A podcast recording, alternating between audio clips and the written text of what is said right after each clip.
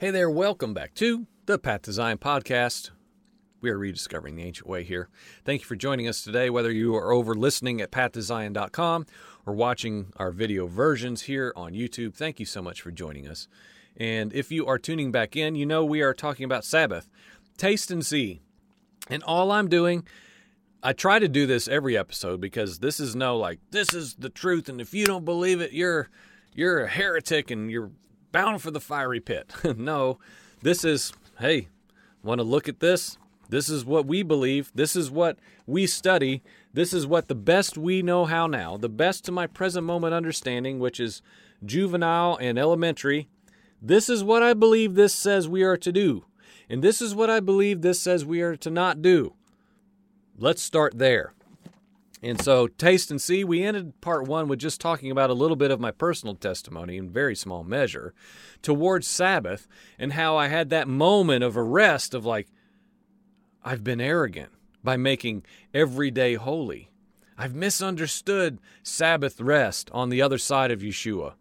I've not kept the fourth commandment. I mean, let, let's just be honest from the very beginning, and call it black and white, because most of the Protestant church that all of us, most of us, have walked in for at some point in our life, the Ten Commandments, put them in the schools, put them in the courthouse, put them on the walls of the church.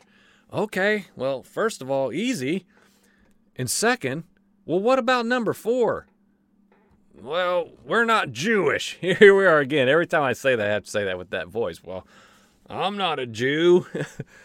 oh, okay. So only the Jews shouldn't murder people. Okay, let me write that down. Anyway, but you know what I'm saying? Our, our rationale has been very strange. Our doctrine is uh, in need of some um, exposure, if you will. Um, moving on. But I did I did want to make a highlight again that this is about our heart okay? Because well, do I do the the lunar Sabbath? Do I do the Zadok calendar? Um, is Saturday even the seventh day? And there's no way to know in the whole wide world anyway, so why bother? Friend, this is about our heart. This is about our heart. And if if we can't move out from that place, then don't do it. Okay? Just if if if this becomes dogmatic and like, well, you've got to show me exactly on the calendar how this is even for sure the seventh day. Because why bother if I'm not even doing it on the right day anyway? God doesn't care. We miss the heart issue. We miss the greater understanding of our heart's condition and posture to to look at this word of God and say, Father, there's there's this is full. Hell here, this is gonna hurt. This is this is full of error in the sense that endless translations and and poor handling and and scribes who sat down and made something say something that the author never intended it to say and skewed doctrinal uh, vantage points. This and man people there's so many people that can't take this. This bible I, I it's hard for me to even get it out of my mouth well, this is the inerrant word of God. Okay, so well, let me just put it this way. So if I if I translate this Bible, if I trans and this is the the Path to Zion um, edition, Path to Zion translation 2022. And well, I don't really think that I don't think that's what Paul meant. I think he meant this. And I don't really think that I don't really think this applies to all generations for all of time for Yahweh's people. I think it's just for the Jewish people. You know what I'm saying? Okay, and then I put Holy Bible on the top. Do I have the right then to say this is the completely inerrant Word of God? Can I do that? Well, no, you can't just make the Bible say what you want. Then, friend, here's our problem. Then here's our problem because we have endless versions and translations and error that has made it down to my library. So, what do we do? This is off topic and I've got to come back. We take what we have, we study, we look into, in my case, many, many Hebrew origins and, and pages upon pages upon pages of writing and thought and prayer and consideration and meditation to hopefully do the best that we can to arrive at what is true. So that can be freeing. That can be crippling and make people terrified, but it can be freeing in the sense of, you know what? I'm freed to study and to learn to the best of my ability. To the best of my ability, which is why we don't need to be sitting and watching movies, which is why we don't need televisions and sitting there just. Why? Because there's there's no time, friends. There's no time. We need to know what to do. We need to know how to please our Father and be a covenantal people who are found doing what He wants us to do to accomplish His will and way on the earth because time is flying by, as we talked about in part one. And next thing you know, you're going to turn around and I'm out of here. please, friend, please, let us all, and I'm saying this to myself, let us all use our time wisely to study, not doing these frivolous things like this. Uh, myself, I'm telling myself right there, oh man, throw it down. Ugh, I hate that thing. I hate it in a, oh, oh gosh. We need help.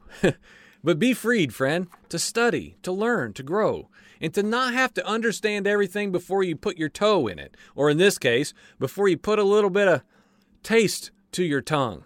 Taste and see. Okay? That's the whole, it's about our heart. That's my point for all that that I just said. Now, one would never argue that we're created to rest at night. Let me just talk about this. This came to me um, when I was typing this out last night, and I just thought, hmm, it's interesting. No one would argue that, right? All of creation rests in the night, openly rests when the greater light disappears at the evening, okay? It's a natural happenstance that is a repetitive cycle. Nobody would argue that. Even scientists wouldn't argue that point. Now, they might say it's a different way of getting there, but the sun disappears every evening and reappears in the morning. Yet I want to propose that even it is connected to Sabbath by pattern. Okay? Because again, in the Moed series, we explain that the biblical understanding of seasons is not winter, spring, summer, fall, but is in fact appointed times. And so the greater light, the lesser light, and all the luminaries, the stars, were put into the sky, wherever they are, for a purpose. And that is one main purpose is for seasons, which are appointed times, moed, moedim. Okay? So they're not just there to only give light, they are there to set cyclical appointed times on Father's calendar. Similar to Sabbath, which is a moed, which is a repeated appointed time where Yahweh says, I am meeting you here. I'm meeting you here. Then, that at that time. Okay, so Creation rests daily. Did you go to bed last night? Very likely you did. Did you sleep? Did you turn off your light and cover cover up with your blanket and go to sleep last night? Probably. Um, now, no right-minded man would argue that creation is in this this cycle of of awake and and asleep, working, laboring, and rest. It is a creation cycle that that continually perpetuates day after day after day. Okay, that's not this is no deep thing here. Yet when Sabbath when Sabbath is brought up as a creation-based event because we're told right there you got you got the oceans and you've got the separation, you got the firmament and you've got the the animals and the plants and the humankind and then you have the seventh day, okay? But when you get to the seventh day understanding, oh, that's just different. That's not really a creation um, pattern, cycle, as I presented again already in previous episodes. And they say Sabbath is irrelevant now. Jesus is my rest now. Um, I'm always resting. Well, I thought so too. um, until I realized that the Sabbath was distinct. And as we've already established via the scriptures, it is set apart, it's different. Um, and, and properly understood, Sabbath is very simple it's to rest from your labors, which is, of course, what Creator did in Genesis. But we are, who are in Jesus rest all the time, right? Um, no, no, we don't. We don't, friend. Um, and again, it's the fourth commandment. Remember the Sabbath to keep it holy. Six days you labor and do all your work. The seventh day is the Sabbath of Yahweh your Elohim. That's Exodus 20, 8 through 10. There is a distinction and a separation. And, and let me ask this I said this years ago. Now, of course, this is only applicable to the seventh day um, on Saturday. But like when when is what is if there's a day of the week in humanity, okay? Surely in America, that is your day to do what you want to do. What day is it? It's Saturday. You do what you want. Football games, baseball games, shopping, um, entertainments to no end, big events, um, celebrations. For the most part, Saturday is man's day to do what he wants to do. And and all I'm saying is whether whether Sabbath is Saturday or whether it is a changing event according to the lunar calendar, this is this principle is still true. The seventh day, as as the as the main calendar celebrates it or honors it, I should say, it doesn't celebrate it.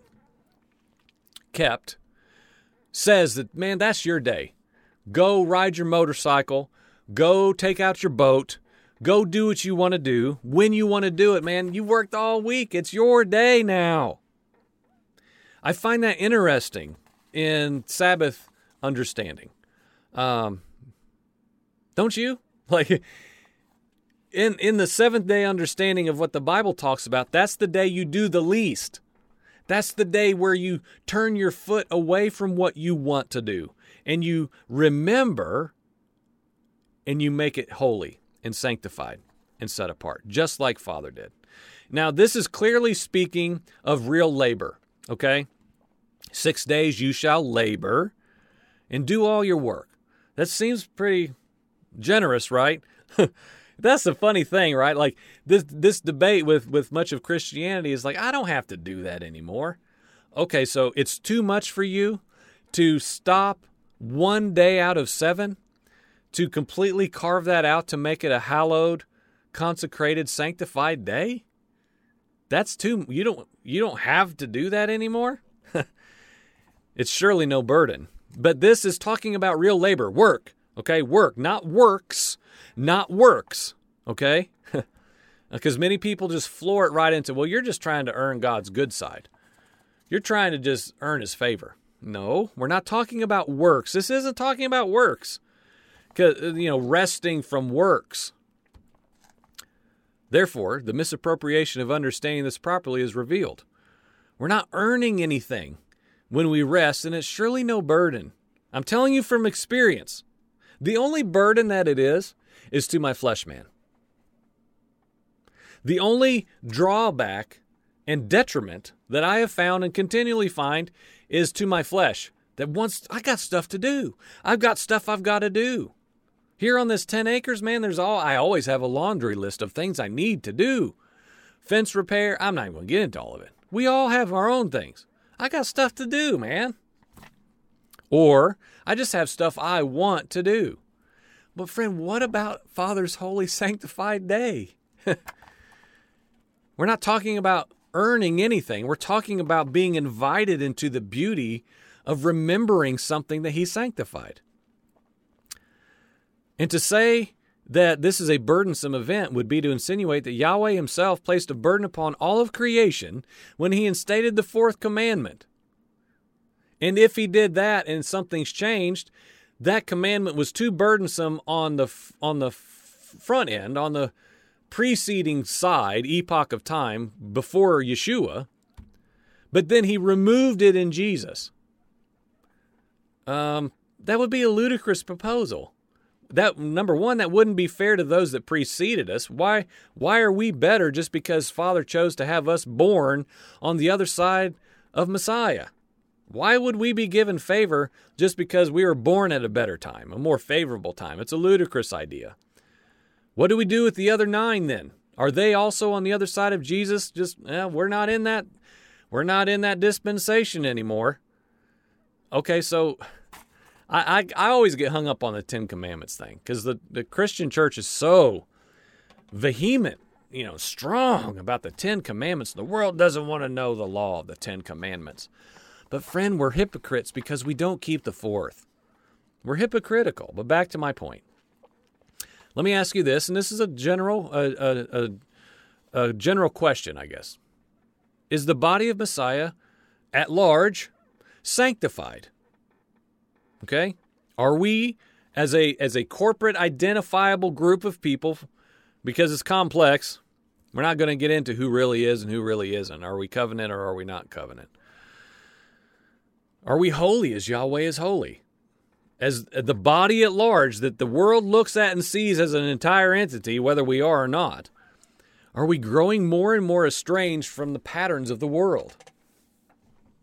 In our present condition, again, as majority does Sunday church, the day of the sun, um, that was instated third century by those who harnessed the, the church and they made the the the the apostolic church with all these new ideas and eradicated everything that preceded it, including Sabbath. You don't go to the synagogue on Saturday anymore like Yeshua and the disciples and the first century believers did. You don't do that anymore.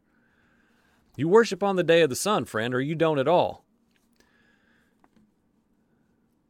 Has that pattern produced a sanctified, consecrated, holy, set apart people? I have not seen it. I've seen a church, a body of people that really I can't discern between them and the world. That was my life for many years. I don't know what's different. Not much. I go to church on Sunday. And you know what I'm saying? Now, I'm not trying to harp on that, but are we really identifiably different following the, the pattern of being Sabbath less people? I think we've not been sanctified. We've not been consecrated and set apart because we have not kept and remembered the holy set apart sanctified day. Isaiah 58:13, we've touched on this already a tiny bit, says this, "If you turn back your foot from Shabbat, from Sabbath, from doing your pleasure on my holy day, and if you call Shabbat a delight, the holy day of Yahweh honorable, if you honor it, not going your own ways, not seeking your own pleasure, nor speaking your usual speech, then you will delight yourself in Yahweh. And I will let you ride over the heights of the earth, and I will feed you with the heritage of your father Jacob, for the mouth of Yahweh has spoken. And so, I love this list. There's so many, uh, we always talk about prerequisites. If you then these things, these covenantal promises are yours, friend, if and when. And and if you keep if you keep the sanctified seventh day holy and honorable, if it's a delight, you know, again, we're not talking, this isn't burdensome language. If you call it a delight, and if you turn from doing your own pleasure on my holy day, then these, these promises are true for you.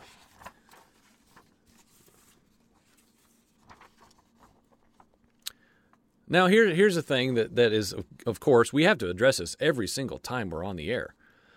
Well, I'm not Jewish. I, I hear this almost daily now. Joel, I'm not Jewish, brother. we have such a we have we have a a helmet that covers our ears and eyes that that just blasts in, in on, a screen in in in in our ears. You're not Jewish. You're not Jewish. You're not Jewish. You're not Jewish and it has crippled the body of Messiah. Our understanding has been so bad, it's, been so off. And I understand we've just done what we've inherited. And those people before us that taught us that, they were just doing what they were told. It's just a horrible deception that's very crippling and hard to get through. But in light of that, okay, so so so we're reading about this uh, Sabbath being a delight, uh, holy day, making it honorable if you honor it and you don't go your own way or do your own pleasure on this day. Um, but and then so well that's that's not that's not for us. Well, okay, so let, let's use that thinking towards um, some preceding verses in the same chapter of Isaiah. Same prophecy. He's speaking of fasting. Quote, loosing the bonds of wickedness and letting oppressed go free. All right, now I've heard this verse, and I, I'm, I'm paraphrasing, well, I'm quoting, but a short part of it on purpose for time's sake, but I've personally heard this verse and the text that's around there used in New Testament gatherings without issue. Um, that, you know, it says in Isaiah chapter 58 that we're going to loose the bonds of wickedness via our fasting and our prayer and our intercession and oppressed are going to go free. It's a prof- it's a prophecy that we're going to see fulfilled from the book of Isaiah, chapter 58. All right. Well, well, shouldn't we? Po- no, no, no. That's for the Jews. That's for the Jews. Or, or is it just is it just the two three verses that are right after that that aren't for us? You understand where this gets real muddy real quick. Uh, now let, we have to keep our hand on this for a moment. Um, Isaiah 58 goes on. It continues on about helping homeless people, clothing the naked, feeding the hungry. Surely, surely this is a New Testament church mandate, right? No one would argue that point. But only a couple verses later are these Sabbath reference um, reference ver- verses that I just read, all in the same text, all right there together and they're followed by the same blessings for those who remember it and keep it holy as for the ones who feed the hungry, clothe the naked, and help the homeless ones. And so, do you understand? Like, we have got to get to a place where we willingly admit we ourselves have deliberately removed Sabbath teaching. We have grabbed onto in New Testament theology, New Testament dispensation thinking. Well, we we we take we take Isaiah 58, we do verse 16, 17, and 18, we skip over 19, 20, and 21, and then we do 22, 23, and 24. And no one, no one can use the Word of God alone and show me that that is not the case. It's, it's horrible doctrine and, and a bad approach to the, the Bible, the Bible, the Word of God in its entirety. We've just mishandled it, and that's okay if when it's presented to us we we humble ourselves and correct it. You know, this isn't a scolding for the sake of you don't know what I know, friend. I'm just I'm trying to be honest. These are things I've been through myself that I have had to stand here as a mirror and look at this and say I've missed so many things. I've not been sanctified. I've not been holy. I've not been doing what my Father is pleased by my doing. All of us have to get to that point, point, and it's a it's an individual thing. We have to we have to figure it out for ourselves, of course. No one can force us to it. I'm not trying to do that. I'm just trying to say, please consider it so that we can be found as a people, a capital P people, who are found responding rightly to the beautiful invitation to enter Father's ways, to taste and see that Yahweh is good. And man, his ways are how we do it. His, his ways are how we know him. it's awesome. There's a disconnect, though, in our doctrine. Traditions of men that have created a religion that picks and chooses which scriptures apply to us now. And because of that, we've not known Yahweh's sanctified day. And thereby, I would propose, in humility, and based upon my own life, we, corporately speaking, we have missed what we talked about in part one. Um, Yahweh, I am Yahweh your Elohim who sanctifies you, as he's talking about his sanctified Sabbath day in Exodus 31. Now, I would submit, and we're going to move this to a, conclusion here, from personal experience, that if you do not keep the fourth commandment, if you do not keep the Sabbath holy, and have in fact not remembered it, you're just missing out, friend. I'm not saying you're under condemnation. I'm not saying that God's after you and he's infuriated and you don't know him. And see, that's the thing. I have such, this is like swimming through an ocean of offense when you bring these things up with many people. You saying I don't know God? I know God. No, I'm not saying that. I, as I as I say in here, pretty much every episode now, we're all deficient. We're all lacking wisdom and knowledge um, towards many matters. It's just we're all in different places, and we could all glean from one another um, if we just openly acknowledge that and received welcomely um, differing vantage points from our own. I would just say you're missing out on understanding um, what it means to be sanctified and what it means to to stop and cease your labors and enter into something that cannot be entered into on the second day. It can't. It, the second day is not sanctified like the seventh. It's just not. It's not my idea. It's the Bible. It's Father's perfect ways. So let me ask you this in, in, in closing. Along, to, along those lines, is there more for you to add to your life spiritually? Have you peaked yet? Have you attained as much as you are capable of in regards to your spiritual maturity? What is left for you to add to your life? Sinning less? Be, you know, like what are we doing? There's so much more for us to add to our lives. We are we are by design of the religion we've inherited, we're very ignorant people. Put me at the front of the line. I'm starting over over the last several years. So Sabbath. Would you taste and see, friend? Perhaps you already have. And this is applicable in this way. I was talking to somebody a couple days ago, and I was telling them how a lot of times I have to push through like my want to. I just, I'm tired, man. I worked all day. It was 95 degrees. I'm physically exhausted. Um, I just don't want to study tonight. I don't want to go for a walk and pray. I don't want to talk to my wife about, you know, washing her with the water of the word. I just, man, I just don't want to. Well, friend, I've, I've never one time in my 49 years of being on the earth studied the word of God and carved out time, a sacred space, and said, man, I wish I hadn't done that. What a waste of time. and it's the same thing. And I say that because this is also applicable to this. I've never, I've never forced myself to stop and to rest and to remember my father's set apart holy seventh day and said, Man, gosh, what a waste of time. I could have bush hogged five more acres today. I could have repaired that fence. Man, I wish I could have repaired that fence yesterday. No, friend. No. Because why?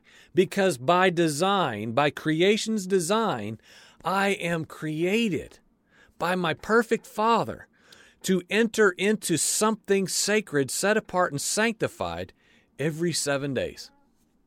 Why? Because I need it, just like my earlier point. I need that, friend. You need that. Whether you know it or not is irrelevant. you need that. Just like you need to go to bed tonight. Just like you need six, seven, eight, nine, ten hours of sleep tonight.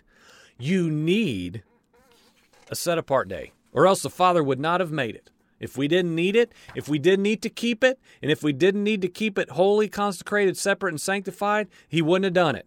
He would not have done it. It's Father's appointed day. Each and every week I have learned, and I am learning how incredible it is to remember.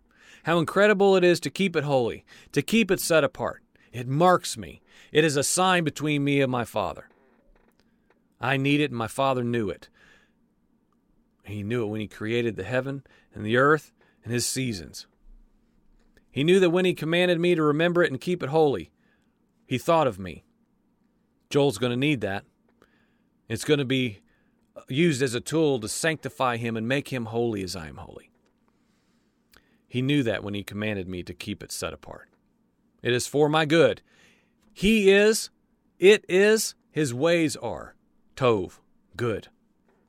His ways are perfect. And I can go back to where we started. Taste and see that Yahweh is good. Blessed is the man who takes refuge in him, hides in the shelter and shadow of his wing. I can trust him. I can trust his ways. I do not have to understand them all. I do not have to understand the intricacies. Well, why? I've heard people, the first thing they say if you present the Sabbath, the seventh day marked holy Sabbath, why? Why do you need to do that? you know what? The, my my response, if it's applicable and appropriate, is you know what? It doesn't much matter. Why? At the outset, at the beginning, when when my son my when my son is given an instruction, son, don't go walk into the road. His first response, if he's an obedient son, is okay, Dad. If he's a disobedient son with a rebellious, stiff-necked heart, you know what he says? Why? Why, Dad? You know what, son? It doesn't much matter why. Daddy said so, okay?